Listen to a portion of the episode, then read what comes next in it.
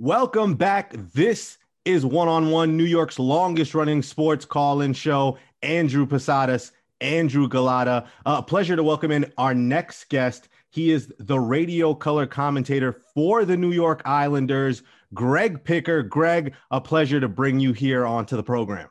It's a pleasure to be here. Happy to talk Islanders, especially with uh, how we've been playing as of late. Yes, some great play from the Isles, but I do want to start with, with the news that broke on Friday. Team captain Anders Lee out indefinitely with a lower body injury.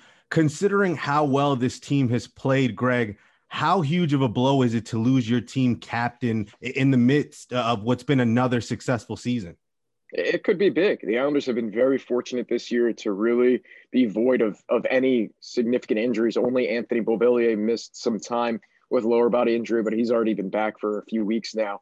So to have your captain, your leading scorer potentially be out, we don't know quite how long term. It, it most likely won't be so short term, considering they came out with out indefinitely. That's not necessarily the best news, but to have the emotional leader of your team who has played 295 consecutive games, we're talking about third longest streak in franchise history. He was six away from tying Bobby Nystrom for the second longest streak all time for a franchise that dates back to 1972. That just shows how durable of a player Anders Lee has been, a 40 goal scorer in the past, and he was on pace to have a, a tremendous season on that top line. So it could be a big blow, but you know what?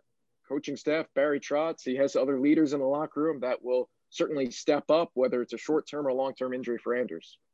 Yeah, and pick, piggybacking off of that, I mean, you talked about they're going to need some guys to step up. What's one player that you would say needs to step up the most here with the absence of the Islanders captain?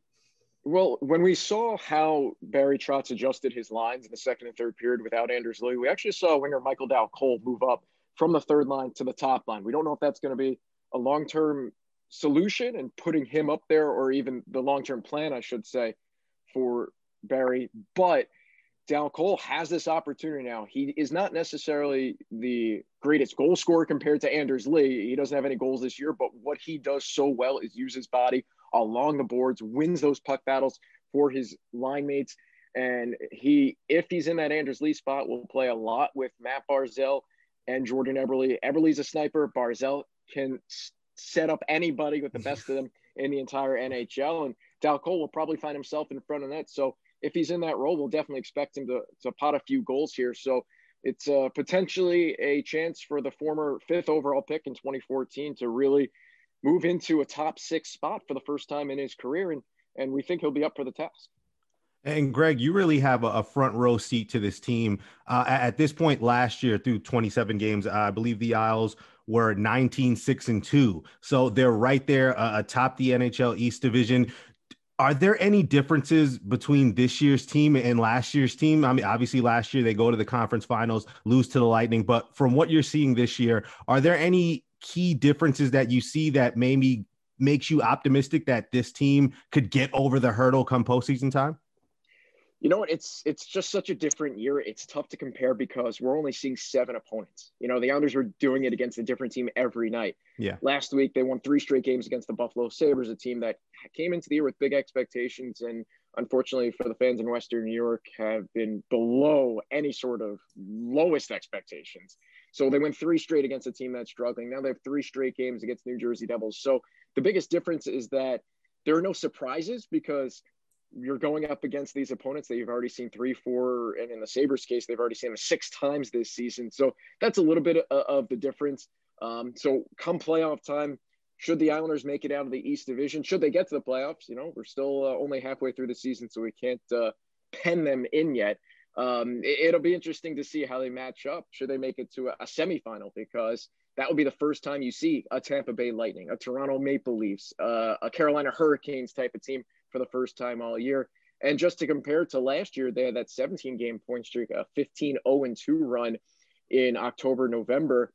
They had only won one of their first four games. And people were saying, okay, was last year mirage? Islanders fans weren't thinking that, but outsiders and from the rest of the NHL were saying was the previous year where they made it to the second round of the playoffs a bit of a mirage and do they not have the sustaining power this year they had a little bit of a slow start they had a five game road trip where they didn't win a single game late january and since then it's been nothing but wins except against the Pittsburgh Penguins. The only team that has defeated the Islanders since January are the Penguins, who have won four of the six games. Two of those games have gone to overtime, and two have been Islander wins. Yeah, and you were talking about this weird format that the NHL is playing in this year. Do you feel like the Islanders have benefited off of that just because of their great coaching with Barry Trotz, defensive strengths? Do you feel like they're a team that benefits off of playing same teams multiple times and you know just like a few weeks? I, I do because Barry and the Islanders have been so good on the second half of back to backs, and a lot of that is coaching. Uh, they only have two losses in regulation over the three seasons in which Barry Trotz has been head coach on the second half of back to backs. So that's 20 plus games that they've played. You're going to see a lot more of that this year with the condensed schedule. So that benefits the Islanders. And benefiting the entire East Division is the lack of travel. Normally, you're flying cross continent, you're going to California, you're going to Western Canada, a couple different trips a year. This year, your farthest trip in the entire division is Boston to Pittsburgh, which is about an hour and a half flight. So whoever gets out of the East and into the Final Four throughout the NHL is going to have a leg up because they're probably going to be a little bit more rested than the entire rest of the league, especially when you compare it to the, the North Division, which features the Canadian team. So you have Montreal going all the way out to Vancouver. Totally different ball game for the East Division that is mostly bus trips for the Islanders this year. Yeah, and you look at some of those teams in the East, whether it's the Caps or, the Penguins when you look at the hierarchy right now in the middle of the season, where would you put the Islanders among the best in the elite in the NHL right now? I think what you have to do is really break it down five versus three, because although the Rangers have had a, a, couple of wins last week that started to get them back into the mix, they've lost three in a row now, and it's created a little bit more of that separation. And so you have four playoff spots this year, and almost halfway through the year, it looks like it's five teams competing for three spots. So you have the Islanders in first, the Capitals, Penguins, Bruins, and Flyers. Though the Flyers have not been as hot as of late as, as say, the Islanders, Capitals, and Penguins, who have all won seven or more of their last 10 games. It's it's you have to look at the Isles, the Caps, Penguins, Bruins, and Flyers, and then separate kind of the Rangers in between those bottom two teams because the Devils and, and Sabres have struggled even more than the Rangers this year. And and Buffalo and, and New Jersey have gone through the COVID struggle as well, where they man, missed two full weeks of the schedule in early February. So you could almost put it as three different categories of teams one that's all by themselves in the Rangers, and then the five teams competing for four spots, which the Islanders are, are thankfully in the mix in. Yeah, and now shifting over to this Islanders hot streak, as I mean, they were like in the fourth seed, and then they just shot up now to right now. I believe they're in first place in the division. And what do you feel like the biggest reason was for them to get on this streak and kind of catch fire at, you know, a pretty good time? Part of it is being on home ice. They, although for the first time all season, Thursday night was in front of fans. The Islanders have played a lot of games on the road early this year. They got back at home, just concluded a stretch with nine out of 10 at home and only lost one of those games, and that was beyond 60 minutes. So it wasn't even a, a regulation defeat.